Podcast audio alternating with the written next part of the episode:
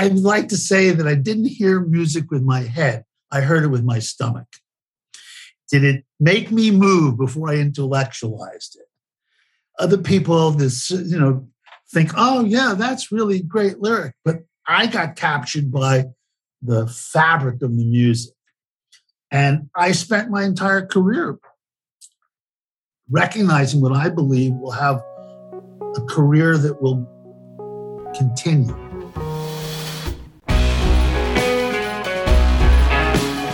Bruce Garfield began his career as a pioneer in band merchandising, signing deals with Led Zeppelin, Cream, Jimi Hendrix, The Doors, Rolling Stones, and many others. He moved on to work with renowned mentors at cutting edge record labels and record producers.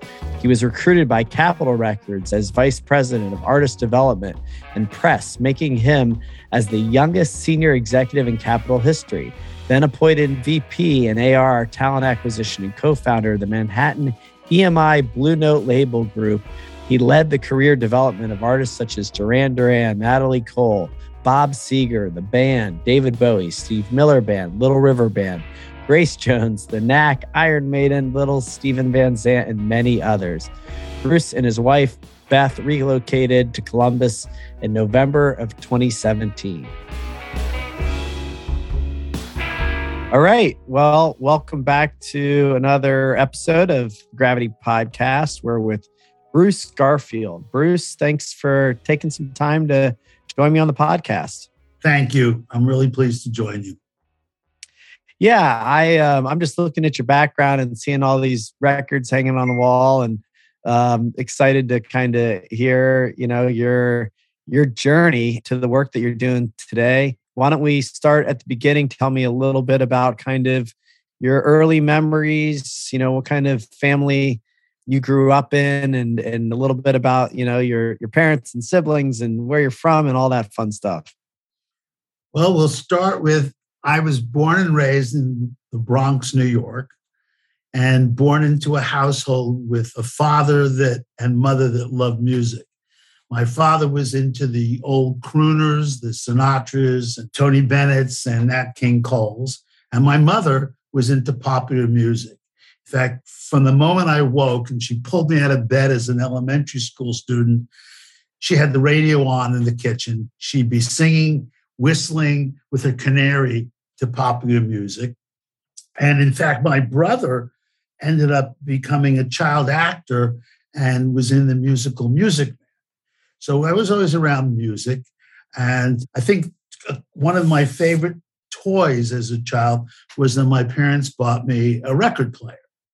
And I had all of the kids' records, and I'd ride on a little horse and sing along with them. So it was just, it was always a happy household. In fact, later on, my parents even got into Latin music. I guess it was a craze at some point. So I, I just felt that I had kind of a tune to my life. There was a melody, and I had no awareness there was a music business. All I knew was there was music. Mm-hmm. Yeah, and, and you really remember that kind of at the early days you know tell me maybe a little bit more about like what that was like to be around music and and having parents that loved music a family that loved music i mean i i love music and i can remember you know my dad playing tapes and you know my parents you know and discovering i mean music for me has been such a important part of my life in so many ways. You know what was it like growing up in that environment where it was so highly valued? It made me happy. It made mm. you know it, it gave me a spirit that i just didn't have without that outside influence. In fact um, i never even aspired or thought about playing an instrument until I got to middle school and realized there was a junior band. And my parents at that point couldn't really afford to buy me an instrument through a special program. They were able to rent me a, a trumpet for a few dollars a month. And I wasn't tall enough to play basketball.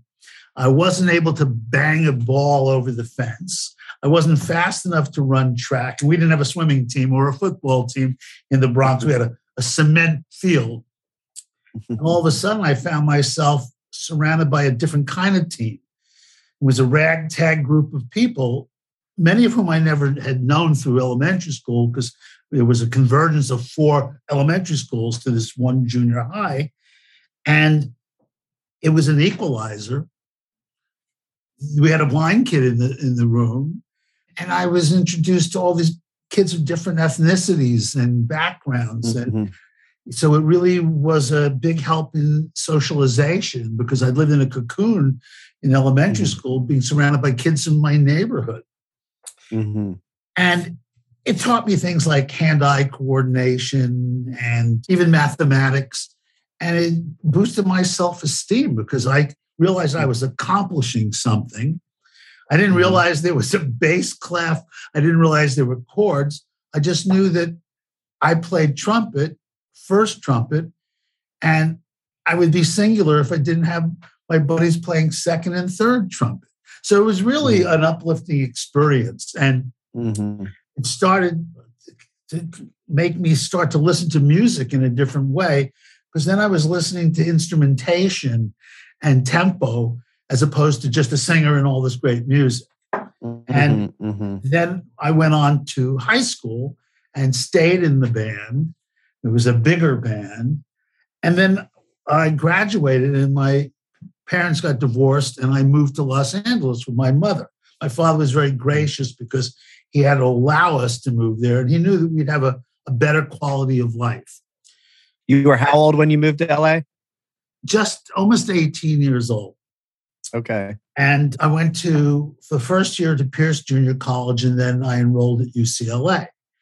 And the it was an era where of social responsibility, the civil rights movement, all you know, the Vietnam War was raging, and so I was exposed to all of a sudden this this these different influences, all the San Francisco bands, people who spoke with mm. social, you know, a social voice, and mm-hmm. I also realized there was no place in a band that I wanted to be in for a trumpet.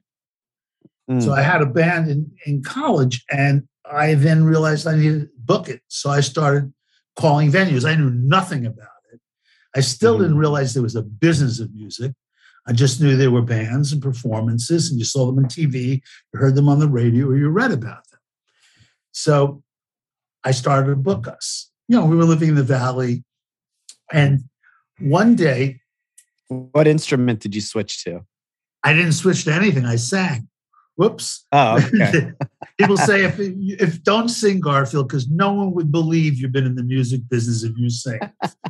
so I made my instrument choice the telephone. What do you play? Uh-huh. I play telephone. So um, it was an you know era of upheaval, and I was called by a couple of young people who were buddies of mine that had moved and migrated from Ann Arbor to Los Angeles, and they were living in Laurel Canyon. They called me and said, Would you want to make some money this week and sell posters? And it will be at a Jimi Hendrix concert. I'm saying, Oh my God, Jimi Hendrix. And you get paid? So I went and sold posters. And at the end of the evening, when we were counting the posters in and paying off, you know, the road manager, the royalties, this fellow with a big bushy beard and very long hair came over to me and said, Hey kid, I like the way you handle yourself here's my card. Call me at my office. Come by. And to that point in life, the only office I'd ever been to was the doctor, the dentist, the dean of admissions, and sometimes once twice the principal's office. And I walked in. He was a well-known producer and uh, songwriter named Jerry Goldstein. And as I walked in his reception, I saw gold records and different awards. And I it, it started to crystallize. It was a business of music. Mm. So he had, you know, tried to hire me. And I said, you know, I, I really don't want to leave school. And I would go out on weekends though, because I didn't have a class on Friday or Monday. And I'd go on the weekends and what I my job was to go along with a group that was on some sort of a regional tour and sell the posters. Mm-hmm. And this went on. I went out with Jimi Hendrix. I went out with Donovan. I went out with a bunch of different artists. And then finally, one autumn, he said, Listen, I really want you to come to work for me full time. Uh, and the Cream are going on their final farewell tour. And I think I was just 20 years old. And I was, mm. a, you know, idolized them. I had their mm. tape in my car all the time. So I, I bailed. I gave my parents coronaries, but I bailed on university. And I was also uh-huh. just, I was just like taking the classes or sticking with the classes that meant something to me philosophy, psychology, music. Yeah. What did I need a second or third language? Why did I need calculus? I didn't feel the need for that you know, organically. So yeah. I went on the road with the cream, and there was an opening act called Terry Reid and had a British tour manager. And I didn't hang out with the band. I was like in, still, you know, starstruck. And I cried the last night of the tour because it was so monumental to see Eric Clapton and Jack Bruce, you know, 30, 40 nights. You know, it was like, my God, I'd never in my life expected something like this would happen. And after the tour was over, I happened to bump into the tour manager of Terry Reid at the um, JFK in the T old TWA terminal. He screamed, Garfield, Garfield, you blank blank. and he said, Where are you going? I said, Back to Los Angeles. He goes, Oh, do you fancy Jimmy Page? I said, Oh my God, I've been a Yardbirds fan forever. Well, we're coming to LA next month with his new band, Led Zeppelin. Why don't you come down? Mm-hmm. So, of course, you know, I'd seen the movie Blow Up four times just to see the Yardbirds break up their guitars. And I'd become mm-hmm. friends with Eric Burdon. So they came into town. I went to see them with Eric, who was like a god to them and to me. And then I realized after the first night, well, why don't I show them the posters that we did on these, you know, Cream and Hendrix and Donovan? Because no one was doing anything like that. There was no merchandising business. So if you were on stage, Brett, and I walked up and took a picture of you, one, you'd never have approval. And two, you'd find it in every bookshop or head shop, record shop in the country within a month and never see a penny from it. Mm-hmm. So Jerry, coming from the record business, decided he would pay them a royalty. No one was doing it. And so basically, I'd sit there in his office, basically becoming a messenger boy. Led Zeppelin said, Hey, we want in, we want to do this. And in three in a year's time, I signed three quarters of the bands in the world to poster rights because it was found wow. money. And then let me let me hop in there. Yeah. Yeah, sorry. sorry. So let, let me let me just hop in here for a second because I could probably listen to you just tell these stories. I mean, you kind of like glossed over, you know, Cream and Led Zeppelin, and I mean, it's pretty cool. You know, you, you're you're kind of like catching some of the most you know iconic bands and, and musicians you know either you know late in their band's you know career or early in their band's career i mean i don't know it sounds unbelievable to me in hindsight kind of what was like the like the, the felt experience about that was it like yeah like this is really cool like like I, I cannot believe this is my life. I I'm loving this, or were you still, you know, a 20 something year old kid trying to figure out, you know, how you were gonna make it? You know, I, I don't know. I'm I'm just kind of, you know, wondering like, well, what was this really like for you? Well, I found myself exposed to a world that I never knew existed. And though I was still kind of shy being around some of these artists because I idolized them, I didn't even realize they were almost the same age I was. Mm-hmm. I felt this is a fabulous experience. I, it's exciting. I get to hear music, and I'm getting to meet people who are well accomplished musicians and went on to become famous. And then I signed the acts that were starting to come up, like The Doors or Canned Heat, or you know, just all kinds of artists early on in their careers and would realize later on that I was selecting them because of my ears. They hadn't mm. happened really big, and I was jumping in early. I never thought of it in those terms, but it was exciting to me. And then, as a result of going after those bands, I met the managers and the record labels and their agents. And I had no concept of who I was or what I was. I was just a kid from the Bronx, the son of a bartender who was just doing a job. Here's my job, do it well. And I could not have imagined that this existed. And it just one, it was like leapfrog. One thing after another started to happen to me. And it was kind of, you know, like I guess enthusiasm is contagious. And I was always enthusiastic about what I did. And I was just, they called me Brucey. Hey, Brucey, come here. And Brucey, let's, I want to hire you. Mm-hmm. So I did that. And I felt like it was time to get more involved with the music itself. So I was approached by one of the artist managers, and he hired me to work at his management company. And then I met, came in contact with the record label, and the record label hired me to work with them. So I was learning a craft. I just knew that if I knew about business and marketing, I developed a sense of marketing, but I also was had one foot in the world of creativity.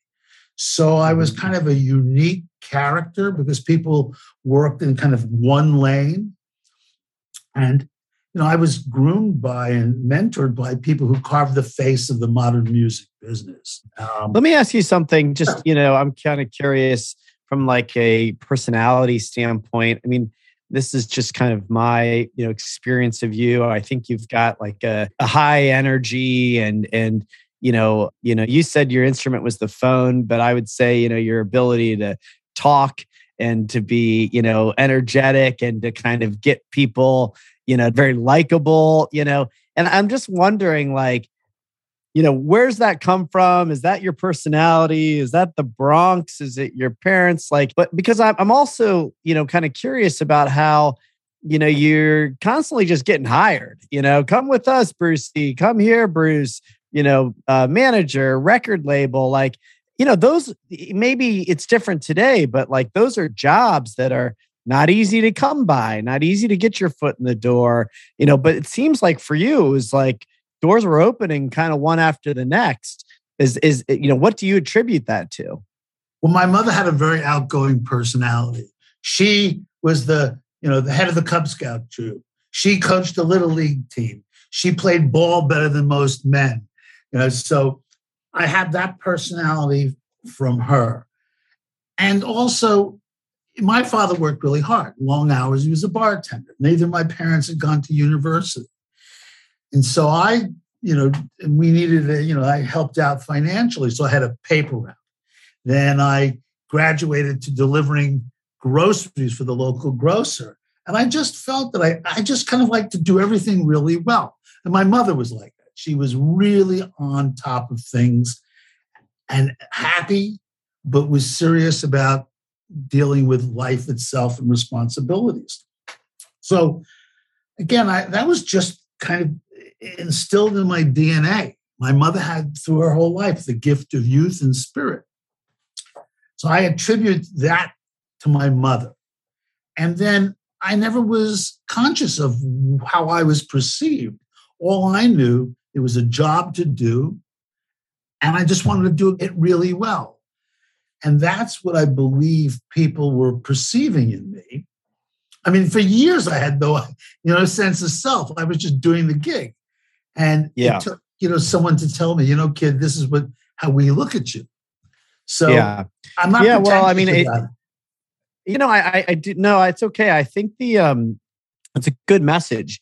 You know, a lot of times these kind of you know early jobs which seem kind of maybe you know like what is the point you know other than making a little money? It's i'm not going to be you know deliver papers forever or i don't want to go into the newspaper business. But there's so much to be learned from the experience you know and i could see how you learn that doing a good job working hard showing people that you're a hustler like you got validation out of that you learn from that and it became part of who you were professionally, which was probably um, attractive to people. They saw you, they saw you, you know, doing a good job, and they wanted to give you more, and and opportunities kind of unfolded from there.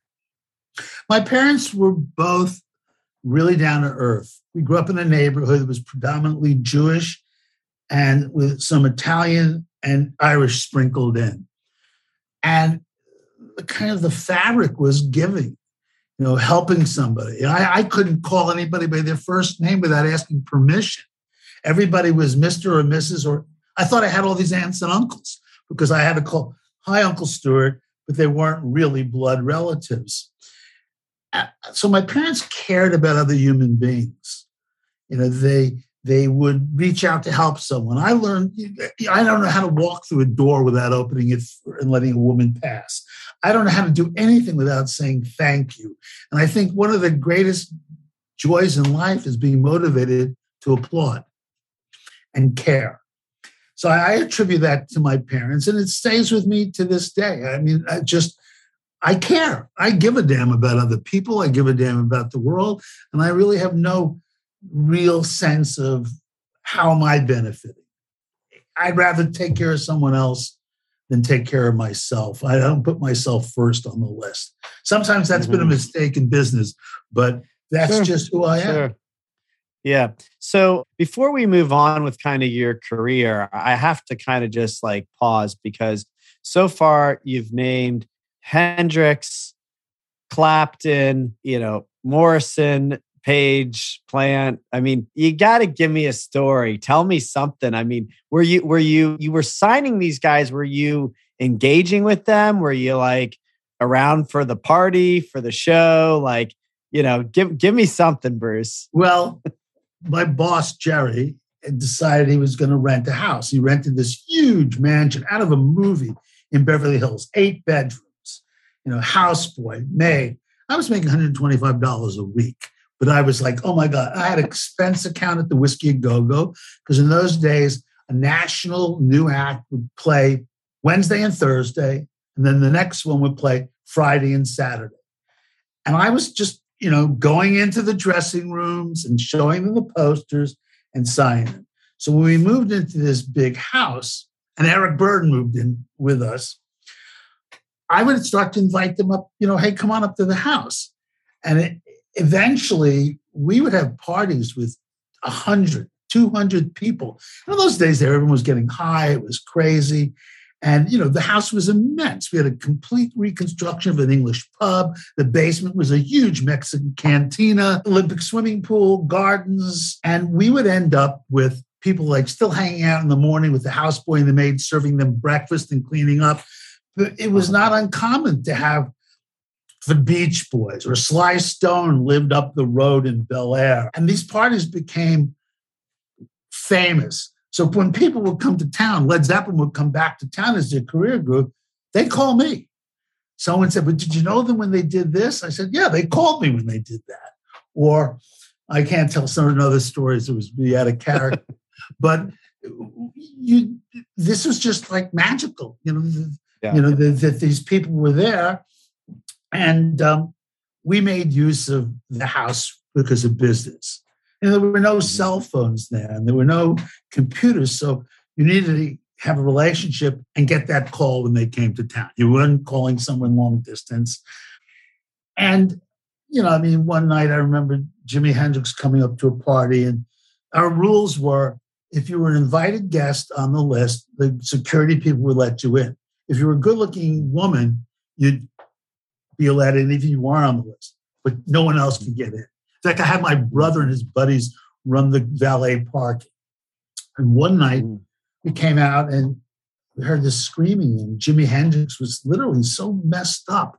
It really mm. troubled me to see him that messed up that he was like mm. shaking this woman without even realizing mm. what he'd done. Well, another really good story was we had a house guest that really didn't like someone who was attending a party. So I had a task with going down and asking this woman to leave. Mm-hmm. So I drove her and her date, who ended up becoming the editor of a big music trade, becoming one of my best friends, out. And when I came back, there's this entranceway, this huge door, opened up into this tremendous winding staircase with a probably a 12 foot diameter chandelier. And Eric mm-hmm. Was there. And he turned to me and says, Where's my conch belt? I said, What are you talking about? Where's my silver conch belt? And he was pretty inebriated. He says, Where's my conch belt? I said, Eric, I don't have your conch belt. He goes, You better tell me where it is. And the next thing I know, and he had someone holding on to his leg and he was dragging this person along. He pulled out a pistol from under his sweater and shot out the chandelier, and crystals were spraying all over the place. He says, Where's my belt? I said, Eric, for Christ's sakes, you're living with us. You're our roommate, rent free. Why would they steal your belt? Oh, you're right. Well, the guy hanging on to his leg who was saying, Eric, you're a god. He says, Let go of me leg was Jim Morrison. and you know, who lived yeah. around the corner in Beverly Glen. So I mean, all this craziness was happening. I'm thinking of writing a book yeah. called "After the Eye of a Madman," because yeah. I've had those experiences with management clients, or certainly at Capitol Records, where you know I was dealing with the entire roster. I have tons of those stories. Yeah. Okay. So yeah, it's wild. I figured there's probably you know an endless amount of storytelling from you know those days, and it's kind of interesting you know for me because you know most of those guys are like historic you know icons you know? I mean i've seen the movies and the documentaries and listened to the music and you know you think about them almost like they're not even real people but you were like seeing them as like you know kids young adults like you know in all their messiness you know? So uh, it's pretty fascinating. Let, let me ask you kind of, you know, what happens? You go you go work for the record company and and and that, you know, kind of is the next big step in your career? Yes, what happened was I was working at a, a management company that was run by the guy who started my career of Jerry Goldstein. And we had two artists who were signed to Capitol Records. And I realized interacting with them that they weren't real creative. They were driven as a sales oriented company. And I went to the president of the company. I said, I'd like to work for you. He said, What do you want to do? I said, Artist development. He says, Oh, Bob Dombrowski will be thrilled. He said, No, no, no, no. I don't want to work for him. I want his position. I said, Well, he was, I can't fire him. He was the salesman of the year out of the Seattle offices. That's what I mean. Six months later, I was asked to come in over a weekend, and they told me they had let go of the woman who ran the press department and though I'd never been a publicist, I had publicists report to me at the smaller labels before. I said, Don, I'm flattered. I don't refer to journalists as critics and opinion makers. I will not work in an environment where there's a coffee table. I want a desk and a typewriter. And he said, Bruce, we don't want you to become us. We want us to become you. And that started 15 years at Capitol, where I went from the press department, then to the merging the artist development department with the press department. So I interacted with every artist on Capitol, from Paul McCartney and Wings to Steve Miller or Bob Seger, Natalie Cole. And again, I was just doing my job, but I did it in a different way. Like I said, I didn't refer, as most publicists did, to critics I referred to them as journalists because I felt they had a responsibility to their editor, and their editor had a responsibility to their publisher. So I never dealt in flowers. I always respected them and dealt in fa- facts. I wouldn't even go really promote someone that I felt was, you know, not worthy of their space. And then I ran out of all the artists to Don. I've already built these careers I think we need to get in the youth music business. We're not, you know, these are older artists, or at least they weren't really older, but they were established. I said, I want to go to the A&R department. He goes, no, we're not letting you out. You're great there. And I threw a, you know, like an empty threat. I said, well, then I'm going to leave. Okay. They gave me a chance to go into A&R. And then I, I was on this incredible run. I'd signed five or six super successful artists in a row. The Knack with my Sharona. I brought Duran Duran to America, Iron Maiden, and it was a run.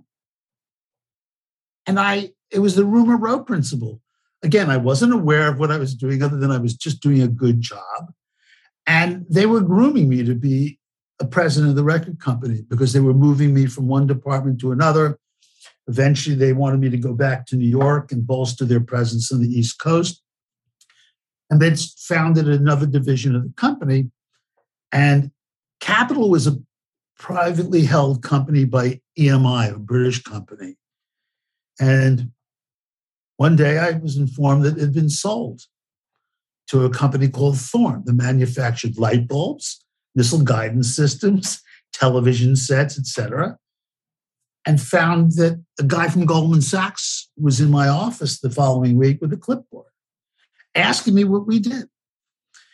I said, well, A&R, I worked, I sign artists, I work with delivering the records, and then I shepherd them along through the system. He said, well, I see this David Bowie person, this David Bowie person, had just sold 25 million albums. You need to get him in here and make another record for the next fiscal year. And I was saying to myself, if David walked into my office, I would say, hello, goodbye. How can you be missed if you don't go away? Then I started getting, you know, the whole culture changed.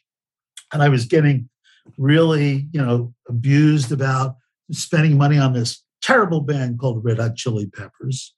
And then I was informed that after 15 years, they were not going to renew my contract. And I couldn't, I said, why would you do this? You're making too much money.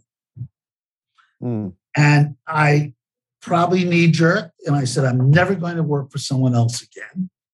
I wanted to take all the things I'd learned in all my relationships, and I went into artist management.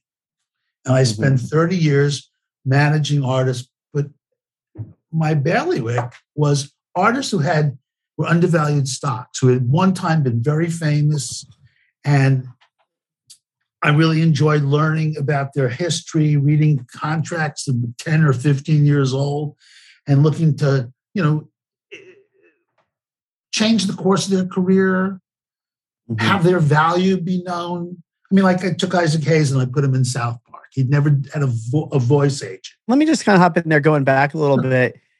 You know, you were talking about Duran Duran and Iron Maiden and, you know, Chili Peppers and others. You know, tell me a little bit about like what intuitive or kind of like expertise that you developed you know, an ear or or you know, an eye? What was it that you would really see that you know allowed you to be so good at your job? I mean, I'm sure you know even as you're going back, you know, as you go forward into the management and you're you know looking for you know people that are you know maybe I don't know, need, need a new kind of uh, wind or a new uh, boost of energy. You know, you're seeing something, you're hearing something, and you know that that's that's a unique skill set. Tell me a little bit about that.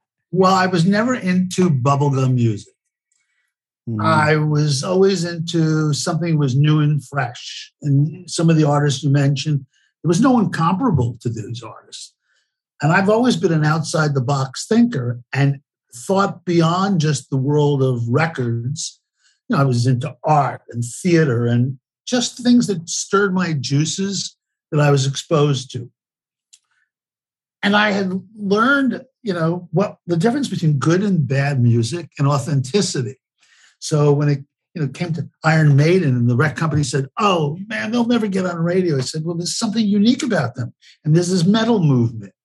All right, you're making a mistake, or what do you want to sign this disco band, Duran Duran? Or there are these examples, and I was just attracted to uniqueness authenticity. I mean, I, would like to say that I didn't hear music with my head, I heard it with my stomach. Did it make me move before I intellectualized it? Other people, this, you know, think, oh, yeah, that's really great lyric. But I got captured by the fabric of the music. And I spent my entire career recognizing what I believe will have a career that will continue. It's I, I, not a flavor of the moment. I didn't care what other people would sign. I only cared about what I thought. And I reach back today, Brett, and say, wow, you know that trumpet, which I discarded in college, that gave me tools that I didn't realize till today that I had because it taught me about melody. It taught me about you know, time. It taught me about all these things as a student and I realized that I could sit with a musician and talk, be in the studio at three in the morning and talk to them about, oh my God, that's a terrible note. Or, you know, if you repeat that chorus one more time, I think I'm going to rather chew on tinfoil. Or just those kinds of things. And I wasn't aware of them. They just came naturally. It's like someone who's a, a martial artist as they're being trained, they say, "Oh, move your left hand this way, move your right hand." It came to the point where it was an involuntary response. Yeah, sure. But that, you know, I think it, it, might be kind of intuitive and, and natural, but but it also sounds like, you know, you developed it too. I mean, you know, that you um, not just, you know, listened to a lot of music, you played music, you understood what it was like to be around music. You really understood, you know, kind of the the that authenticity, that quality, that like something real that you you kind of learn to to really notice. It's a funny thing, like you were talking about earlier about how you um, started to listen to music differently when you were playing it. You know, I, am a I'm a, I'm a very very hack you know guitar player. I mean, I I I barely know how to play guitar, but I I I love it, and and it does kind of shift you know the the relationship to music just just a little bit. For me i'm sure the more you get into it the better you are you know the the bigger that shift is. But like i i fancy myself as somebody who also can recognize uh, good music and, and I know that's a bit you know subjective but like I think I understand what you're talking about that authenticity you know that that feeling that you get which I, I do think takes a little experience to really fine tune, especially you know at, at, your level where you're picking bands. All the experience in the earlier part of my career and to that point at Capitol, I've been exposed to the best of the best. So anything that kind of just involuntary response was anything that was lesser, I just didn't feel it didn't stir me. I always had to feel yeah. stirred. I never intellectualized it at first.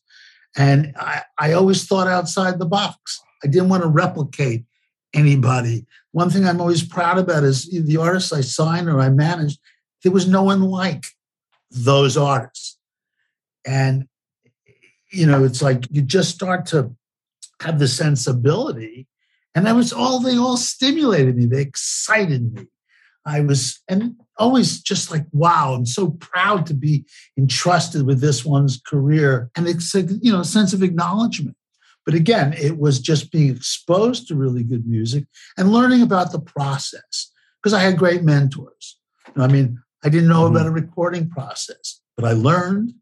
I learned yeah. about sonics. So, mm-hmm. did the business aspect of it ever change your relationship to music? you know, I, I, I often, you know, believe that we really should follow the things that we just love and that we can make businesses out of them. You know, if, if we choose to, they can just be hobbies and, and, and, you know, passion and, and fun, but why not also be a part of, you know, something that you love as a way to make money being in business. But, you know, the, the music business is a, is a, monster. So I'm wondering if, you know, it ever kind of changed your relationship in a negative way because of the the business side of it. That's a really good question. While at Capitol Records, I realized that, you know how the mechanics of it worked. And I one thing I don't do is lie. I detest, I have no tolerance for a liar. And I was being asked to present certain business concepts or uh, you know, plans to an artist that I didn't feel sincere about. And then I started to see how, you know, there's a thing called recoupable, where an expense is charged back against an artist's royalties. And I started to realize that it, it was imbalanced, it was predatory. And here are the, the, the artists I care about. All they have is their career. These business people have, you know, diverse holdings and sources of income. So I really became an artist rights advocate. I cared about mm-hmm. the artists, where mm-hmm. I used to look at some of the people I was, you know, worked with as you might as well be a shoe salesman or a used car dealer, because without the artist, you're nothing. You're nothing. Yeah. This is what feeds the machine. So I once had a boss that would say, you know, mark that recoupable. I said, but it's not a recoupable judge. Just let's see if they find it in the audit. And I'm just like, what? That's that's thievery. And right. it became really apparent that it's fairly predatory. Yeah.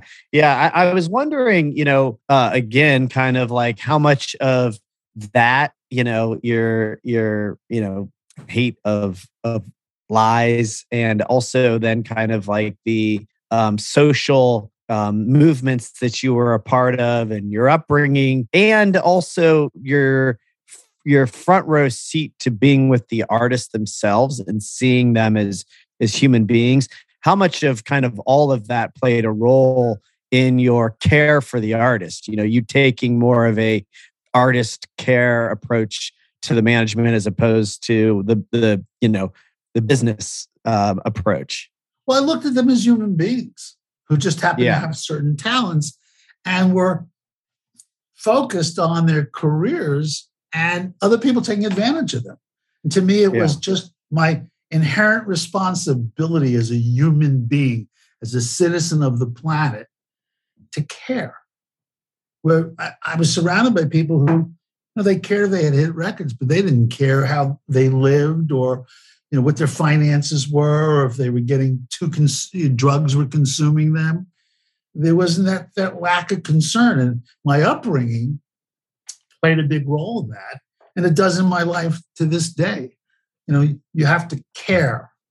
You just don't have to look at the bottom line. And you when you're surrounded by mm. people look i'm a businessman but i found the balance between respectful being respectful and achieving goals that are you know numbers yeah yeah i think it's great i wanted to kind of I, I figured that's how you would say it, how you would look at it. Um, and I think it's an important thing to make sure is highlighted because they don't have to be, it's not, it's not neither or. You can actually be very successful and accomplish your goals, maybe more so by being caring, focusing on authenticity, integrity, honesty. I mean, these are things that I think are, you know, really critical to success. And most importantly, you know, kind of how you feel about yourself in the long run. Tell me, you know, when we talk about caring, and and I don't know if I'm skipping over anything important that you want to highlight. You know, you mentioned 30 years in management. You find yourself here in Columbus now.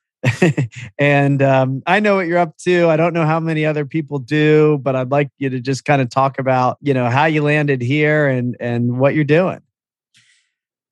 It starts with meeting a woman named Beth Jackson in New York, who was born and raised here and comes from a long line of Buckeyes.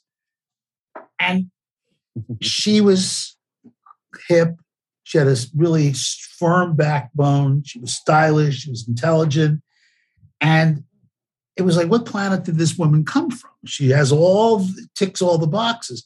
And when I came with her to meet her parents for the first time, it crystallized because I realized how good and caring. My daughter, she said, Dad, is Beth for real? I mean, why do you say that, Sam?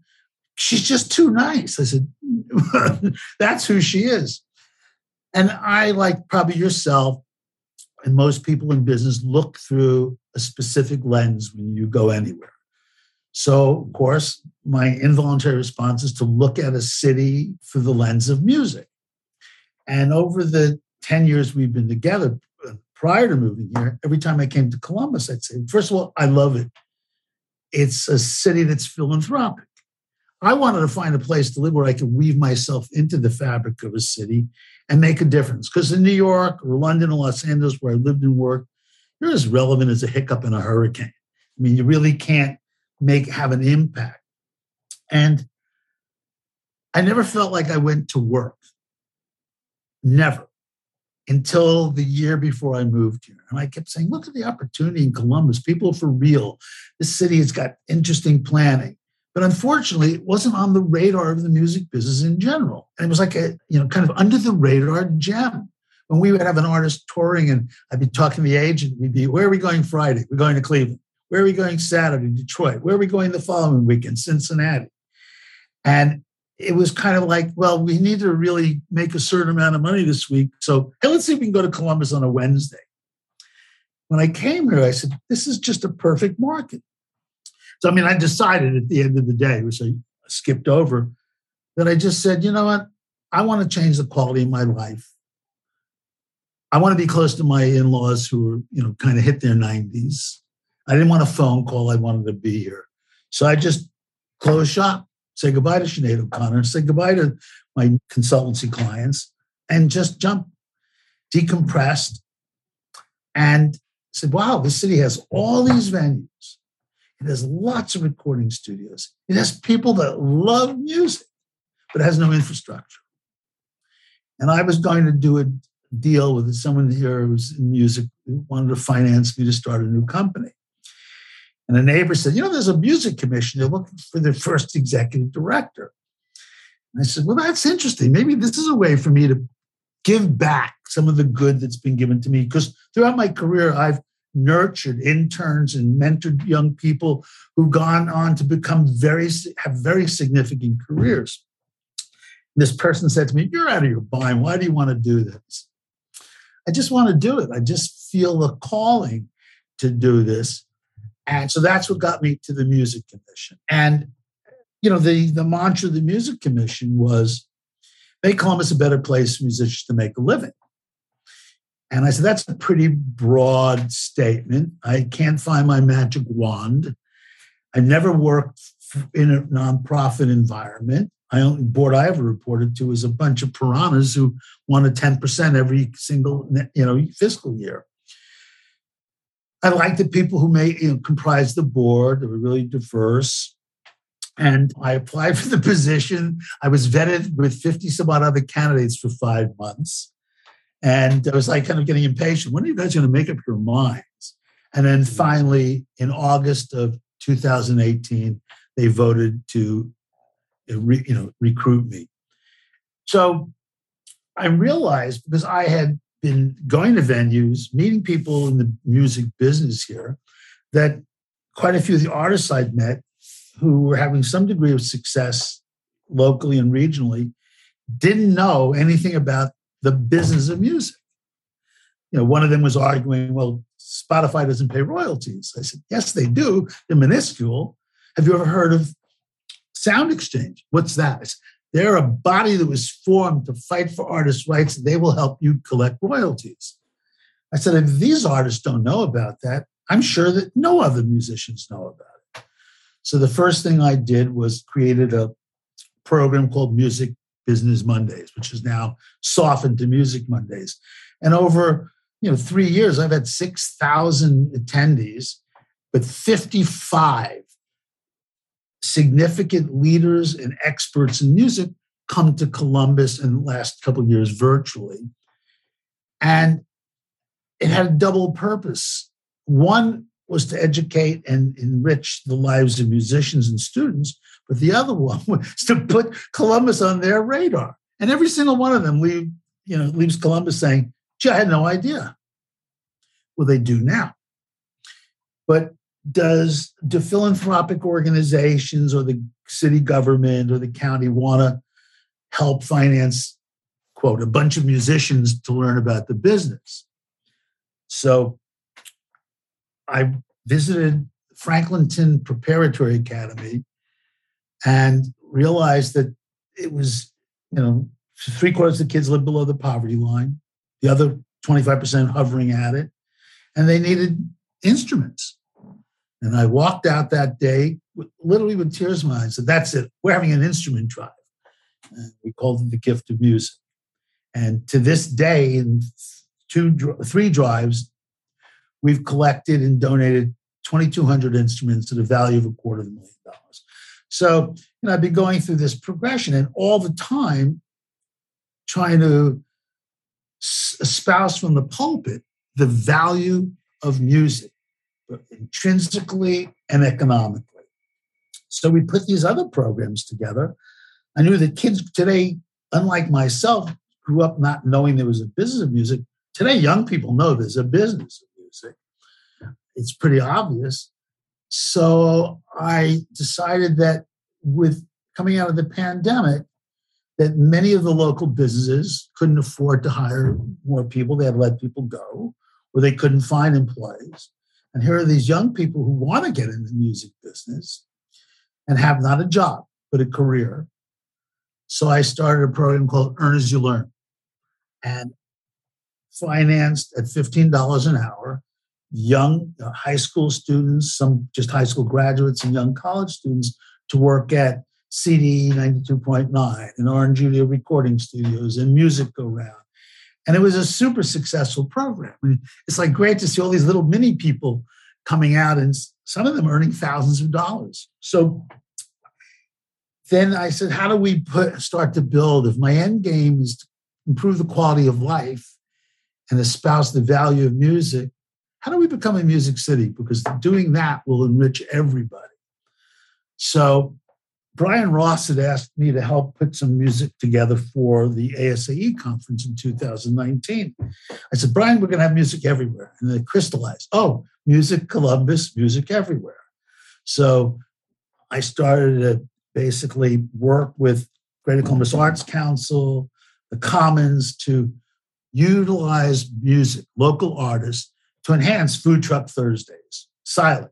Now there's artists at those 12 um, Short North Alliance, and all the other organizations of high traffic organizations or locales, which receive uh, matching funding to some extent through GCAC, now carrying that logo. Because I, music tourism is huge. So we're building what I like to call a pathway to prosperity. All these little steps now getting us on the radar of government and other organizations. People like yourself say, oh, you're doing good in this community. You're helping youth. You're helping people of all walks of life. And I guess the, the end game is to maintain that, grow that, but that we should become the nationally recognized music city we deserve to be. Because we've been launching careers here in Columbus and in Central Ohio for seven decades, going back to Dean Martin and Doris Day and Roy Rogers, the singing cowboy, and whether it's Devo or Rascal Flatts and Dwight Yoakam and John Legend and 21 Pilots and Camp and Lydia Loveless and and they all have four things in common. Born here, raised here, career started here, and every dollar of their income stream benefits a different state. And why is that? No business infrastructure. And one of the goals for me is that I'd like to see us get the financing to start a nonprofit, non-predatory record label, which can give the the tools to a, young artist or a blossoming artist where they can't afford a few thousand dollars to do a video, or they don't know how to get global distribution except like everybody else through DistroKids, or provide studio time, or a person who's expert in digital media or someone yeah. that could take it to radio. And it all ties into, you know, kind of it's like, like I said, this pathway. So, you know, the every major city that's become a music city started with a record label of great note. Memphis had Sun Records and Stax Records. Chicago had Chess Records. Nashville started with Dot Records. You know, if you'd say, what are the what's the s- visual you associate with Hollywood? It'll be the Hollywood sign in the Capitol Records building. And, you know, it's just been like that. So anyway, that's yeah. Let me ask my, you. Yeah. Yeah. Yeah. So, so that's great. And, you know, I really appreciate it. You know, you and I have talked about what you're up to before. It's good to kind of hear the full scope. And, you know, I think what strikes me is that like becoming a nationally recognized music city isn't going to necessarily just happen you know it's it's something that you've got to build over time by supporting and developing musicians and and having this business aspect. I like the idea of the non-predatory non-profit label. And then you know i guess my my final question for you as we're starting to run out of time is like what's the big thing? Is it the label or is there something else that's like the big thing that you think puts us over that hump? Like, what is this all working towards? And then, like, what's the end result of it? Well, it's a combination of things like, you know, venues of national note. The City Winery is opening its 10th location here at the end of this year. I called Michael Dorf and said, Michael, you need to come to Columbus. There's a vacuum for a venue of your type here. And he said, You're right. I love Columbus. CAPA is taking the church they've owned for five years on Third Street across from the Sheraton, and it's going to be turned into a more contemporary venue. So it's venues, it's a sensibility that music tourism is important. Also, there is discussion of creating a music density zone or district. And I think that we've got all these great venues, but where are they centralized? You know, you've got, you know, Ace of Cups and Space Bar and Dirty Dungarees up, you know, at the far end of High Street.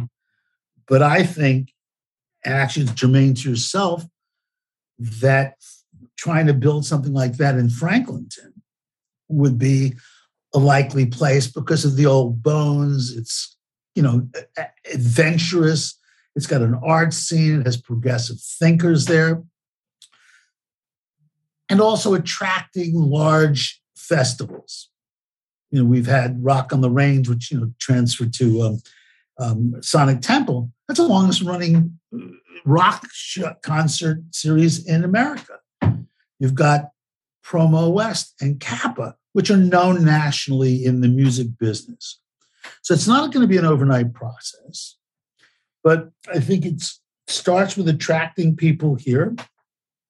And I don't know if I've given you the formula. It's kind of like you know, I shoot from the hip sometimes. And yeah, no, no, that's okay. No, it's it's working, and I can see it happening. And yeah, we're we're excited about the conversation in Franklinton. And actually, my next guest is Jim Sweeney, so we're talking Walnut Street Live and everything else. You know, you and I've talked about as far as district goes, and I know we're going to get together and try to make that happen. I, I want to see that happen. I I agree. You know, for me personally, as a as a you know lover of this city and a lover of music, I, I, think we do lack that kind of concentrated experience of music that you know, like, hey, you can go down to that neighborhood any weekend, any night, and you're going to hear music. And it almost doesn't matter, you know, kind of who's playing because you're going to, you know, get that feeling of being around live music. And and I think we need to do that as a city. I think this city would love it and I think it would be good on a number of levels, including economic development and tourism. So I'm on board and I love what you're doing.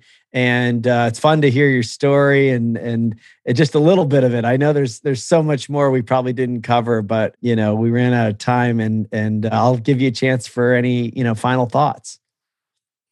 There's music in all of us, and we should take advantage of that because you can't find anybody that doesn't know how to tap their toe unless they're in a morgue. So I think everyone just has to open their eyes to what the value of music is. Everything I've outlined from you know early human development to economic development, because you can't have economic development without having human development first. No question. No question. Wonderful. Well, Bruce, look forward to working together and and making some music in Columbus. And thanks for uh, your time and sharing your story today. Thanks. I hope I came off right. I mean, you know, this Bronx voice just speed uh, rapping. Ah, no, I love it. I love it. And the audience will too. It's good to see Thank you. you. You too. You too. All right. We'll talk soon. Bye. Thank you for listening to the Gravity Podcast. Please subscribe to the show at Apple Podcasts, Spotify, or wherever you listen to podcasts. To learn more about the entire Gravity Project, please go to gravityproject.com. Please check out the podcast on Instagram at The Gravity Podcast. Music heard of the show is provided courtesy of Kyle Lamoro and Oliver Oak.